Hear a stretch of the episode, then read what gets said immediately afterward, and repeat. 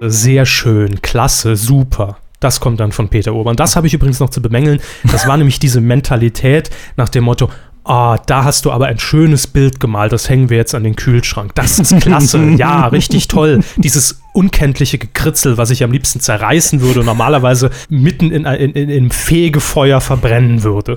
Das ist so ein bisschen die. Das ist eine Beleidigung an jeden, der jemals ein Bild gemalt hat. aber weil du es bist. Aber weil du es bist, hey, klasse, dieses Motivierende, das hat Peter Ober noch nicht drauf.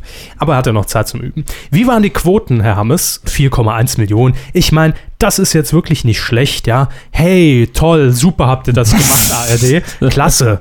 Aber ähm, das sollten sie jetzt öfter so machen.